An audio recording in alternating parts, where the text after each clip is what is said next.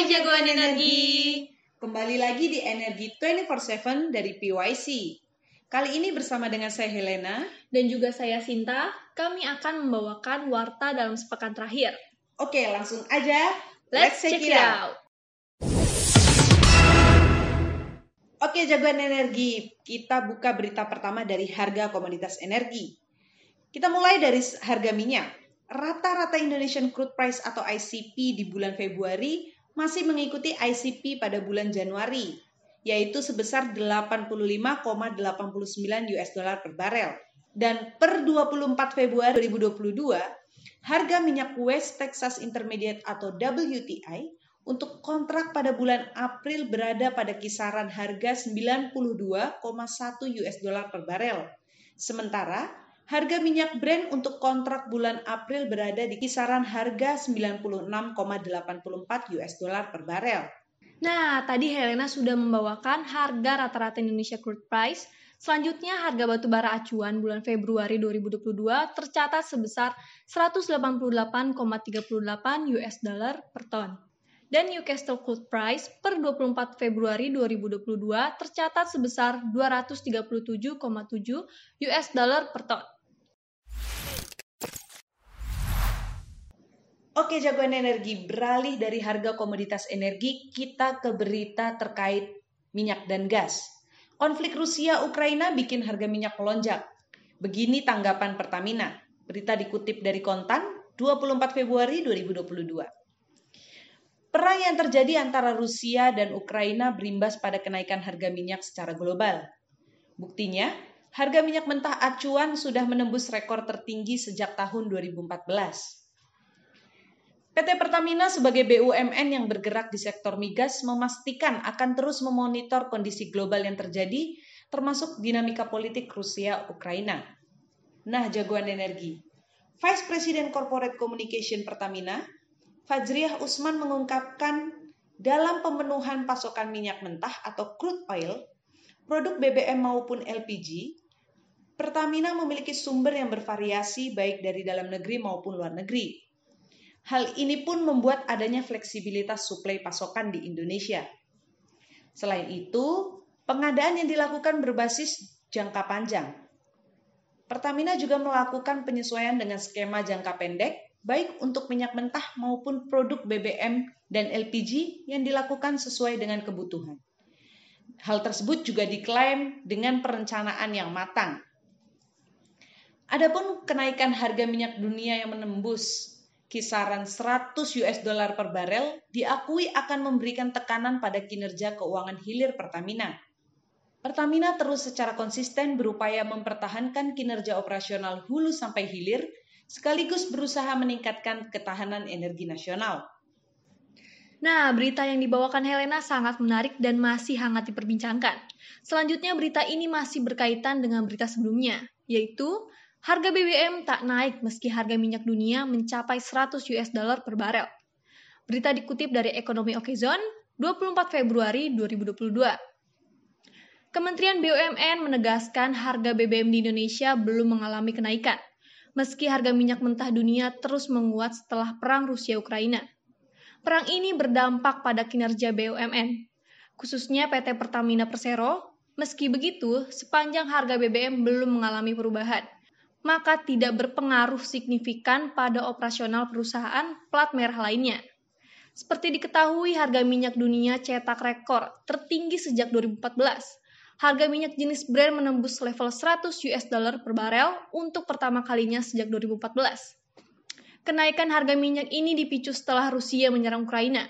Serangan ini memperburuk kekhawatiran bahwa perang Rusia-Ukraina dapat mengganggu pasokan energi global.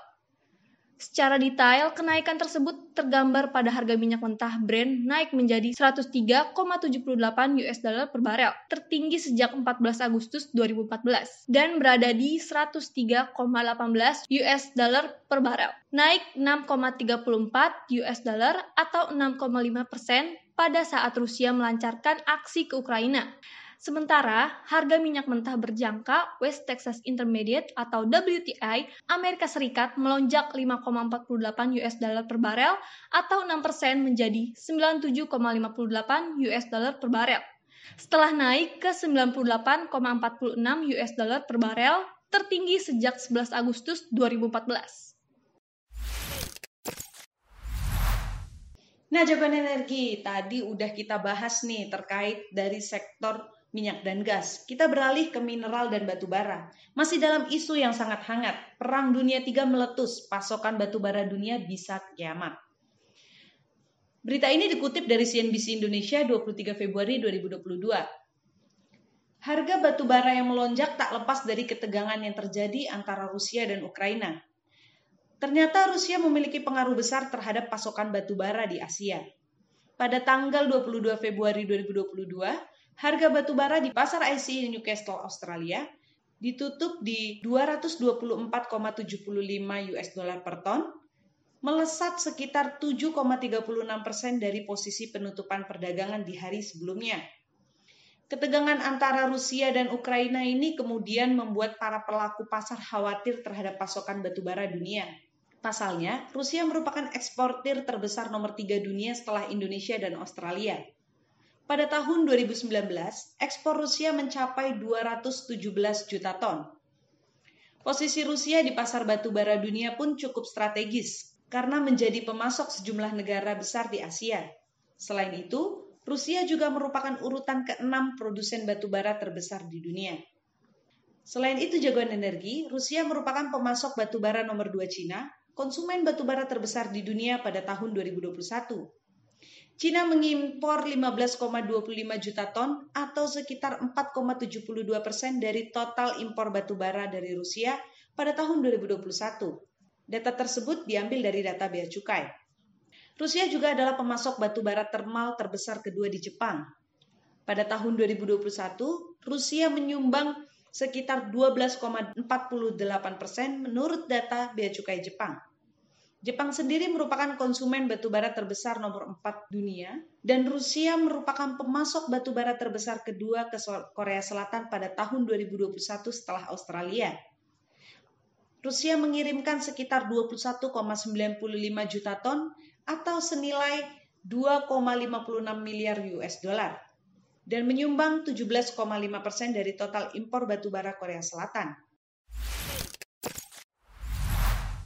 Oke jagoan energi, berita selanjutnya dari sektor kelistrikan. Kelebihan pasok listrik, PLN akan membangun energi storage system. Berita dikutip dari Kompas 24 Februari 2022. PT PLN Persero akan membangun energi storage system atau sistem penyimpanan energi untuk mengatasi kelebihan daya listrik yang sekarang sedang terjadi di Indonesia. Direktur Utama PLN Darmawan Prasojo mengatakan pada akhir tahun ini di Pulau Jawa dan tambahan pasokan listrik sekitar 6 gigawatt, sedangkan penambahan permintaan hanya sekitar 800 megawatt yang menyebabkan adanya selisih sebesar 5 gigawatt energi storage system akan mampu mendistribusikan dan menyimpan energi ini dalam jangka waktu lama dan masih ekonomi. Nantinya PLN akan mengedepankan listrik bersih dari sumber-sumber terbarukan untuk sistem penyimpanan energi. PLN kini juga berkolaborasi dengan Pertamina dan Pupuk Indonesia untuk membangun klaster industri hijau. Kawasan industri hijau itu nantinya akan diprogramkan untuk mengembangkan energi terbarukan dari amonia, maupun hidrogen. Menerapkan teknologi penangkapan dan penyimpanan karbon atau CCUS serta mengurangi penggunaan energi primer yang tinggi emisi. Wakil Menteri BUMN Pahala Mansyuri mengatakan bahwa klaster industri hijau bisa meningkatkan permintaan bagi industri yang selama ini mengalami pertumbuhan kurang maksimal. Oke jagoan energi, masih dalam sektor kelistrikan. Luhut isyaratkan tarif listrik PLTU batubara jadi lebih mahal. Berita ini dikutip dari CNN 24 Februari 2022. Menteri Koordinator Bidang Kemaritiman dan Investasi Luhut Binsar Panjaitan mengatakan, pengenaan pajak karbon akan membuat pembangkit listrik tenaga uap atau PLTU batubara menjadi mahal. Hal ini otomatis akan merengek tarif listrik yang diproduksi dari PLTU batubara. Luhut mengatakan, pemerintah akan mengenakan tarif pajak karbon paling murah sebesar Rp30 per kilogram karbon dioksida ekuivalen penerapan pajak karbon tertuang dalam Undang-Undang atau UU Harmonisasi Peraturan Perpajakan atau HPP. Belet itu akan digunakan sebagai instrumen pengendali perubahan iklim. Aturan itu merupakan upaya pemerintah untuk menurunkan emisi gas rumah kaca sebesar 29% dengan kemampuan sendiri dan 41% dengan dukungan internasional pada tahun 2030. Jadi jagoan energi dalam tahap awal pajak karbon akan diterapkan dengan mekanisme pajak berdasarkan batas emisi sektor PLTU batubara pada 1 April 2022. Sementara, kata Luhut PLN menargetkan bauran energi baru terbarukan atau EBT mencapai 52% pada tahun 2030. Maka dengan demikian, porsi energi hijau akan didominasi oleh pembangkit listrik tenaga air atau PLTA yaitu kisaran 25,6 persen dalam 10 tahun ke depan. Pemerintah pun membuka kesempatan bagi swasta untuk berpartisipasi mengembangkan EBT di dalam negeri. Ia memperkirakan kepemilikan swasta akan mencapai 60 persen dari total pembangkit yang beroperasi pada tahun 2030. Berita terakhir dari Climate Change, BI transisi energi terbarukan butuh dana 50 ribu triliun per tahun. Berita dikutip dari Kompas 21 Februari 2022. Bank Indonesia atau BI mengungkapkan transisi energi terbarukan dari energi fosil membutuhkan biaya fantastis. Jumlahnya mencapai 3,5 triliun dolar AS atau sekitar 50.050 triliun per tahunnya. Deputi Gubernur Senior BI Destri Damayanti mengatakan, biaya penanganan perubahan iklim lebih besar dibandingkan biaya penanganan krisis global 2008 bahkan pandemi COVID-19. Untuk penanganan cuaca ekstrim saja menilainya menyentuh 5,1 triliun dolar AS dalam 20 tahun terakhir. Jumlah ini setara dengan 72.930 triliun. Badan Energi Internasional memperkirakan transisi rendah karbon dapat membutuhkan sekitar 3, triliun dolar AS dalam investasi sektor energi setiap tahun untuk kasus ini. Jumlah ini dua kali lipat dari tarif yang berlaku saat ini. Kendati demikian, penanganan pandemi mesti segera dilakukan. Jika tak ditangani, ada beberapa ancaman yang menunggu, seperti cuaca ekstrim, krisis air bersih, kebakaran hutan, dan gangguan lingkungan lainnya. Lebih jauh berpotensi mengganggu stabilitas moneter dan sistem keuangan. Menurut studi dari Swiss Institute, suhu bumi akan meningkat sebesar 3,2 derajat Celcius dan menghilangkan potensi PDB global sebesar 80% jika tidak mengalami langkah apa pun. Adapun sebaliknya jika target Paris Agreement dicapai masing-masing negara, kenaikan suhu maksimum bisa ditekan dari 3,2 derajat Celcius menjadi 2 derajat Celcius dan penyusutan PDB terbatas menjadi 4 persen. Nah, jagoan energi, nggak kerasa kita sudah mendengarkan warta seputar energi selama sepekan terakhir. Nah, jangan lupa untuk follow semua sosial media PYC, yaitu Instagram, Twitter, Facebook, dan LinkedIn.